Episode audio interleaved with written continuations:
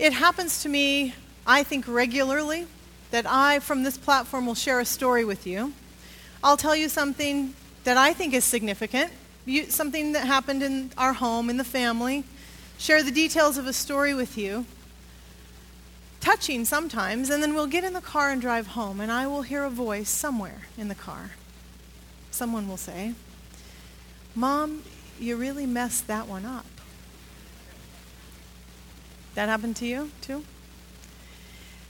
You said that dad talked to the police when we got pulled over, and that didn't happen. And you said we were, it was late at night, and actually we were on our way home from school. And you said it went like this, and that wasn't it at all. And then another voice will interrupt and say, Well, actually, dad was the one that talked to the police officer, and mom, you weren't even in the car. we just told you about it. And could you get it right the next time? It sometimes can take all the way the drive down the hill to Loma Linda. We're still debating the story. And I'm thinking, but these are precious stories, stories that convey truth, stories with a point, with a meaning to them. And, and we're going to argue over these are stories about Elisa getting caught on fire around the campfire and Amanda running away from home when she was little and a stranger rescuing me out of a, a car. And we're going to argue about did we get the details right? The first story in your Bible, precious story to us in a precious piece of literature, is one of those stories argued over. The story from the beginning, Genesis 1. One of those stories people argue about and say, Did you get the details right? One of those stories people are very invested in. One of those stories people often say, well, you've invented that, or that's impossible, or well, that conflicts with something else we know, or that's just what you simple minded Christian folks like to talk about. Story that's argued over, and it actually stands the test of time, at least culturally. It, it remains of cultural interest, contemporary interest. This fall, when school children go back to school in the state of Florida, at least, if not other states, they return to the classroom with new regulations in place. They return to the classroom where their science teachers, by state law this year, will, are required to teach science based upon the organizing principle of life. That's what it's called. This came after years of lawsuits and debate because not all schools were required to teach it the same way, you know, and, and some school districts had a more faith based perspective and would teach from a faith based perspective, and other science teachers would teach from a, a more uh, natural law perspective, and until this year, new law is in place. One of the teachers involved in formulating that law, this uh, Mr. Campbell, David Campbell, who teaches high school science, he uh, spoke in an article in the New York Times in August, on August 24, and he said, when he returns to the classroom, he realizes if he approaches this wrong, he will lose his Christian students at the get go. So when he sits in class this year, he plans to introduce the organizing principle this way. He will put Mickey Mouse up on the screen. And he'll put the picture of Mickey Mouse from the beginning, 1928, the skinny, scrawny Mickey Mouse. And, and then he'll replace it with the Mickey Mouse from the 1940 eras, who looks a little more like the sorcerer's assistant. And then he'll replace that with the, the mouse from the 1980s Mickey Mouse Club fame that many of you know. The one that's a little plumper and rounder and bigger eyes. And then he'll ask his students, What happened to Mickey? And the students will say, Well, the tail got shorter. The eyes got bigger. He got happier along the way. And Mr. Campbell will respond Yes, he evolved. Because that's how Walt Disney makes money when Mickey is happy. Selection. It's called selection. Some of the students in his classroom will come armed with a document that circulates on the internet in a lot of Christian, evangelical Christian communities 10 questions to ask your science teacher about evolution. 10 questions designed to undermine the conversation of natural selection and evolution. In Adventist schools this fall, it will probably happen somewhere across the states. That even our students in their science classes will be advised to skip over the section in their science book that helps them understand what's going on in the natural world, what's become what most people are now calling the scientific consensus of an organizing principle. It's a story from the book of our Bible, how life began. It's even in the presidential campaign, not just this week, but even last year on the campaign trail and in televised debates. Candidates from both sides of the parties were asked Do you believe Genesis 1 records a literal six day event? Yes or no? A story. Some people name this story from the beginning of Genesis science, some name it history, some name it myth for, for people of faith. Hostility between science and faith, and faith and science. Genesis, which is origins, the beginnings. This is our topic now for the next few weeks, and and I originally was going to set the conversation up as a, as a faith and science conversation from up front. And then it occurred to me, after spending some time in the Bible, that perhaps what we don't need is a faith and science debate, but what we might need is to read the text. Christians might need to read the text it occurs to me that sometimes we work off of memory and we work off of what we were taught back in the day, and that we don't always and often open our Bibles and read the text again and let the text speak. Let the text fall silent where it's silent. Let it say what it can say. Let go where it can't speak. Let the text speak. The Bible begs to speak, be, to speak on its own terms. Genesis 1 through 4, the story of beginnings, the story we find ourselves in. That's what we'll study for these eight weeks. Today, just two verses Genesis 1, beginning with verse 1. Guys, am I okay to wander? It's not good if I can't wander, y'all. It's going to be a bad sermon, I'm just telling you right now. Genesis 1, verse 1. In the beginning, God created the heavens and the earth. And the earth was without form, your Bible might say, without form and void. It was formless and empty. Darkness was over the surface of the waters. The Spirit of God was hovering over the waters. All stories start somewhere, and in the Bible, from the first few words, from the first few verses, verses the story starts in the beginning. Did you notice? Uh, um, it doesn't say when the beginning is. I believe the first two verses are the condition, the context, the backdrop, the stage for the creation story. They're not yet the creation story, they're what's narrated ahead of time. And it's hard for us to know all of this because we don't read Hebrew and we don't understand the way these sentences are put together. And I, I very much like the way Jon Paulien said that last week. If you were here, did you hear him say, You're just going to have to trust me on this? Did you hear that line? I rather liked that. She's going to have to trust me on 10 years of scholarship. It's this way. So you're just going to have to trust me. I think Genesis 1 and 2 is not yet the creation story. It's the background for, and it's the narrated, narration leading up to in the beginning, but it's not yet creation. In the beginning, something happens. Not before the beginning or after the beginning. And when is the beginning? The text doesn't even answer. And that's the question we often ask. Well, when was the beginning and how was the beginning? And the text doesn't say. It's, as one author says, the beginning is good enough for God. Interesting. In the beginning, the story happens. More importantly, in the beginning, God creates. It is, it is God who creates and makes and speaks and says and names and blesses and hovers. It is God's story. God is the primary character and actor in the story. In the beginning, God creates, the text says, the heavens and the earth, which is a way of saying from the highest of the expanse to the lowest of the expanse, everything in between. This is the material, this is the matter that God claims and begins to work on. The earth is without form, it's, it's without. it's without, it's without form and void, and there is darkness over the face of the deep. There's darkness over the surface. That is to say, what God begins with is uninhabited and it's unproductive. Some say chaos right here, because in other stories, the deep waters often symbolize chaos. Whether it's chaos, whether it's uninhabited and just unproductive and, and laying still, whatever it is, God now claims it for God's own and begins to work.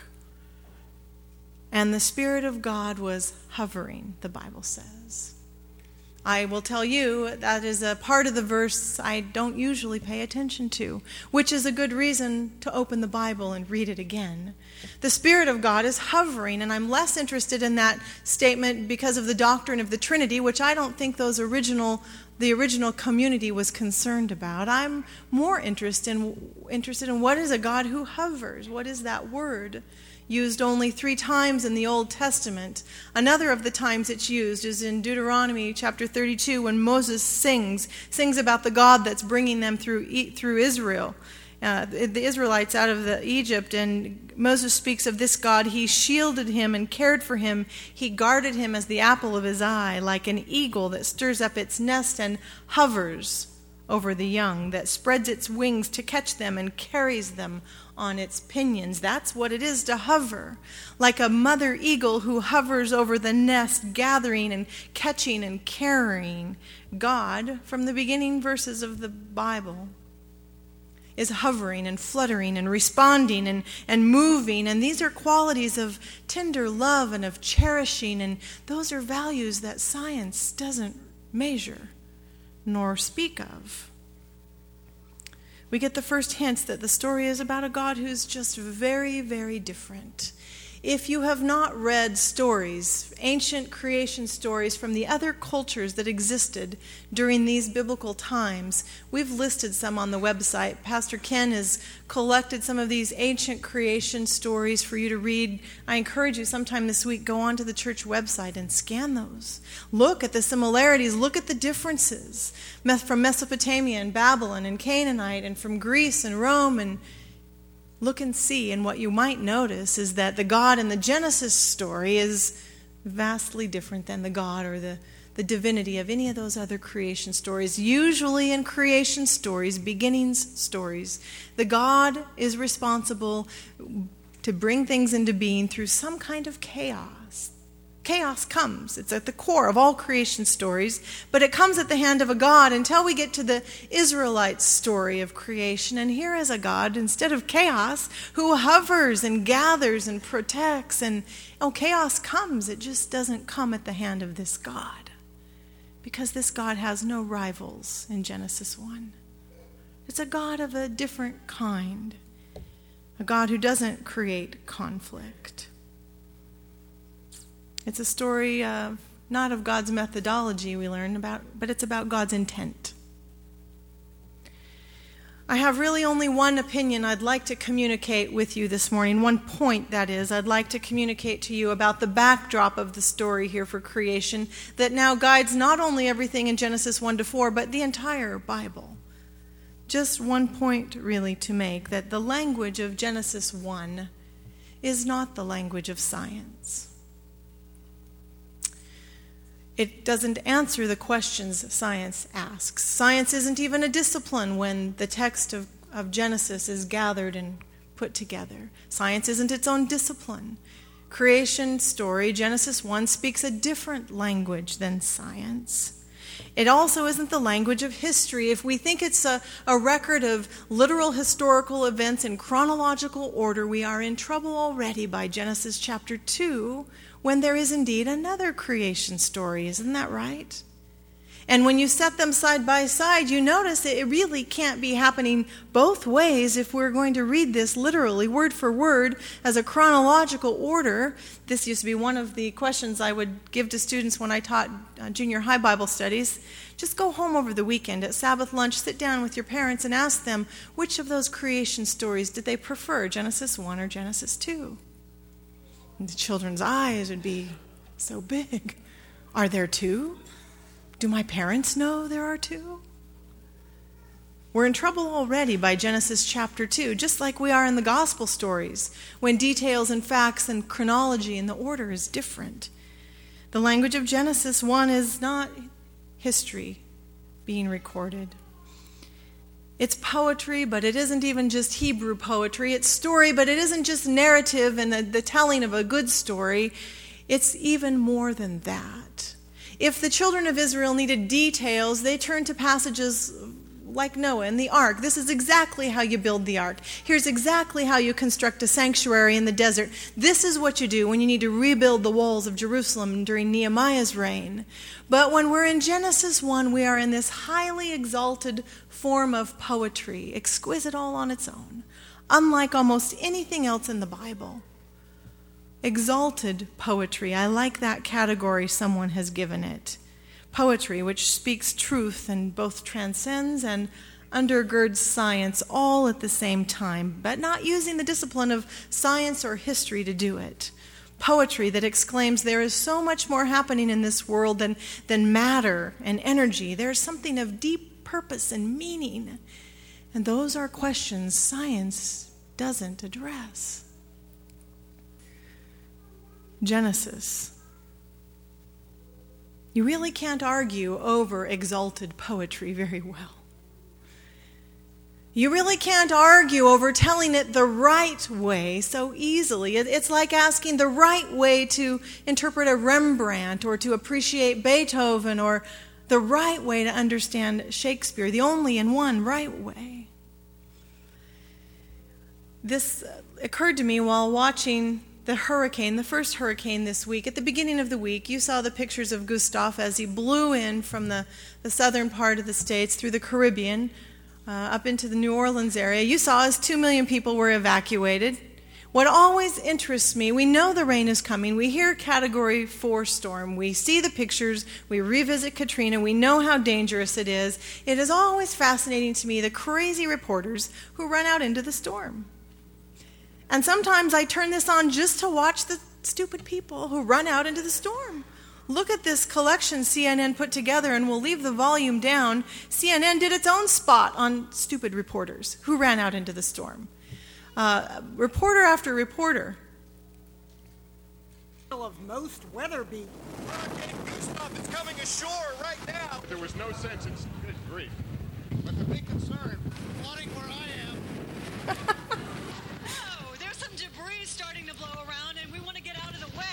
out of the way, not out of camera range. Not a lot of commercial?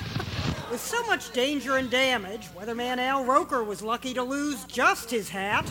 And of course, right now, the, uh, sorry. well, there's so much for that hat. CNN's Ali Velshi's very first hurricane. Or what's it feel like? And they came back later to Ali's deserted position. We assure you that he did not blow away. he couldn't blow away. He was tethered. Heard Ali talking a little bit earlier, Chad, about you know the shrimp. Ali wasn't the only one hanging on for dear life. I'm anchor myself. Okay. Geraldo Rivera was out Thank with you. his Wingate. At one point, Geraldo Rivera runs up to the levee where the water's rushing over at him and stands under it until finally you see him turn around and run the other way as the flood comes towards his feet. Crazy people. Are they not? NPR said, yeah, two million people evacuated New Orleans to make room for the reporters to come to town. And I watch that, and I think of Christians and Genesis 1 because it sometimes feels to me like Christians do precisely this thing. We put on our gear, we prepare for the storm, we tether ourselves down to the words of the Bible, and we refuse to leave. And the storm comes and brews, and we often cause it and bring it with us, and it swirls all around us. And by George, we are going to defend this text if it kills us. If the storm blows us away, we will defend God's reputation and God's story. We will ensure people interpret this right, that they understand correctly what Genesis 1 is trying to teach. And it occurs to me, um, while we're willing to take a beating for the story, that it might be more helpful for Christians to disarm ourselves. Especially when I look at the patterns of God and our teacher Jesus. I don't really see God and Jesus tethering themselves down for the sake of being right. I don't usually see them uh, stirring up the argument and, and notching up the volume. It, it, it was one thing, I believe, the month of August that we did learn from all of the presenters. The remnant faithful people will be people who can represent a loving God. Did you hear that in August? I did. I'm not sure Christians who turn up the volume on the faith and science debate and Christians who, who are, who are going to ensure that we're right, I'm not sure those kinds of Christians can represent a loving God very well in our world. It might help us to disarm ourselves. Disarming means there's a, a, little better chance you won't be a casualty along the way. I won't cause a casualty along the way. I am beginning to believe what my professors tried to teach me that truth wins in the end. We might not live long enough to see it. Your children might not see it. My grandchildren might not see it. But in the end, truth is known and truth wins. That is God's business. I am not sure that God needs a bunch of Christians in storm gear over Genesis 1 protecting his good reputation. Truth will win. It might help us to disarm ourselves, to untether ourselves from the literal interpretation of this world. It is after, word, it is after all exalted poetry. You can hardly demand it to mean one thing.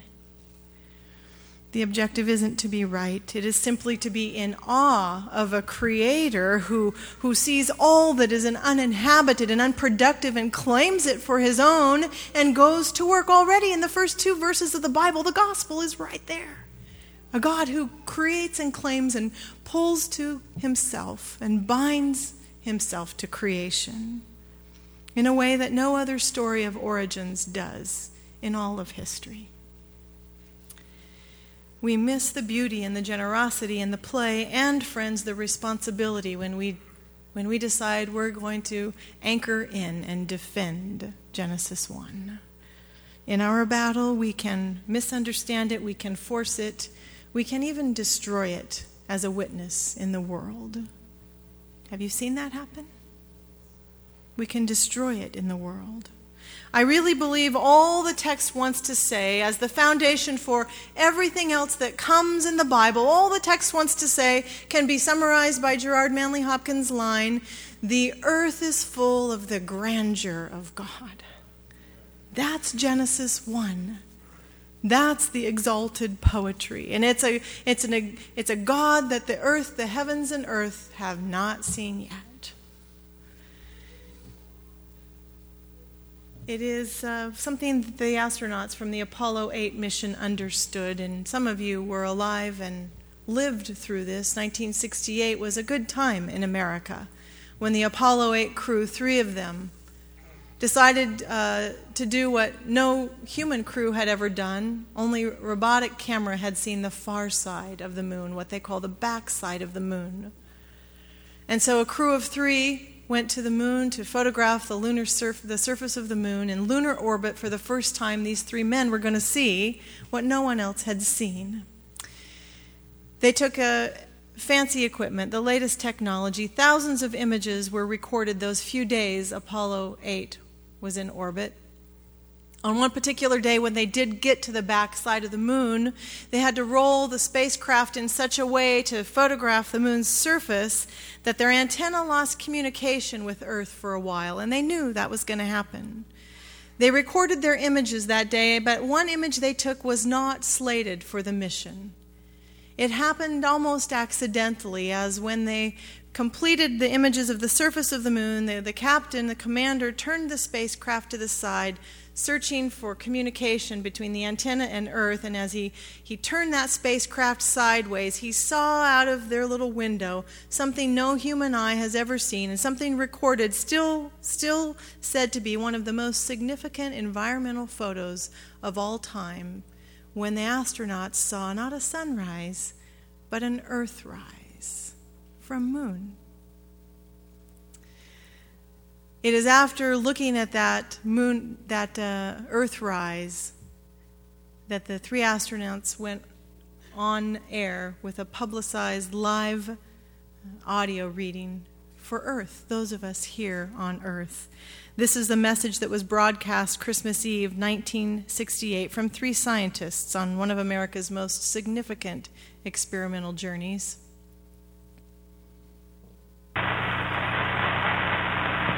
We are uh, now approaching uh, lunar sunrise, and uh, for all the people back on Earth, the crew of Apollo 8 has a message that we would like to send to you.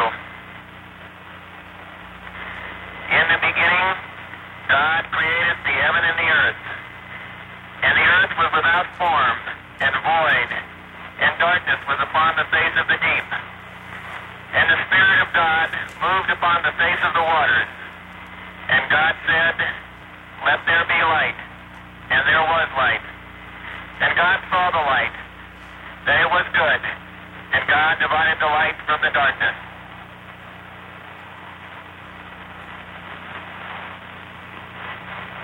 And God called the light day, and the darkness he called night, and the evening and the morning were the first day. And God said, Let there be a firmament in the midst of the waters, and let it divide the waters from the waters. And God made the firmament, and divided the waters which were under the firmament from the waters which were above the firmament. And it was so.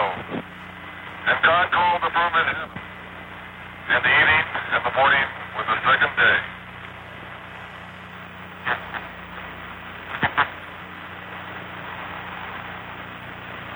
And God said, Let the waters under the heaven be gathered together into one place, and let the dry land appear. And it was so. And God called the dry land earth, and the gathering together of the waters called he seas. And God saw that it was good. And from the crew of Apollo 8, we close with good night, good luck, a Merry Christmas, and God bless all of you, all of you on the good earth. Isn't that something? Scientists gathering significant data, thousands of experiments, parameters, journals, measurements, equipment. Yet, what they express in that broadcast on Christmas Eve is precisely the tone and the perspective of Genesis 1. It is worship. They, they turn sideways and they see the earth, and the commander says, Oh my, look at that. That is our story of beginnings. It's not a story recorded that we might ask, How long did that take? It's a story recorded that we might ask, Who on earth is that creator? I want to know more about that creator. May we take care of and speak well of this story that we find ourselves in. Amen.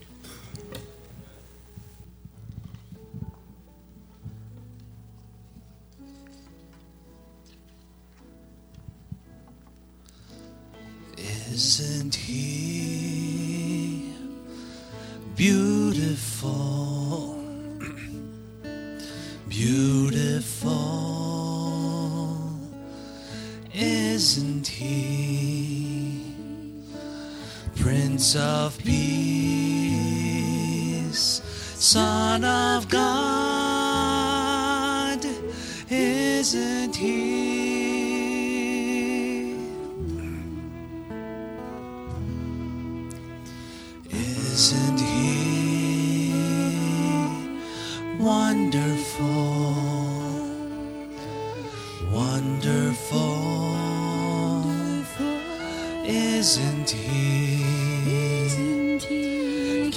Counselor,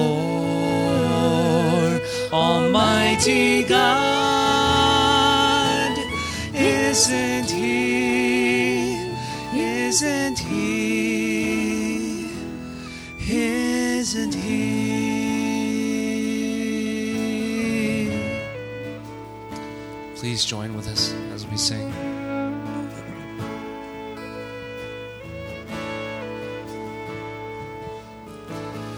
Isn't he beautiful? Beautiful,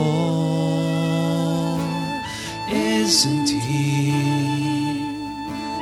Prince of Peace, Son of God, isn't he?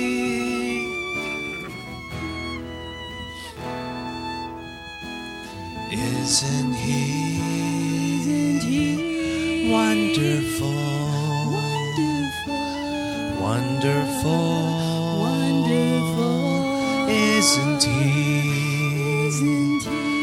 Counselor, Counselor, Almighty God, isn't he? Isn't he? Isn't he?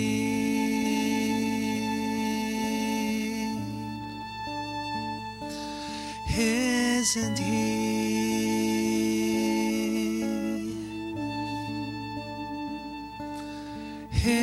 Isn't he?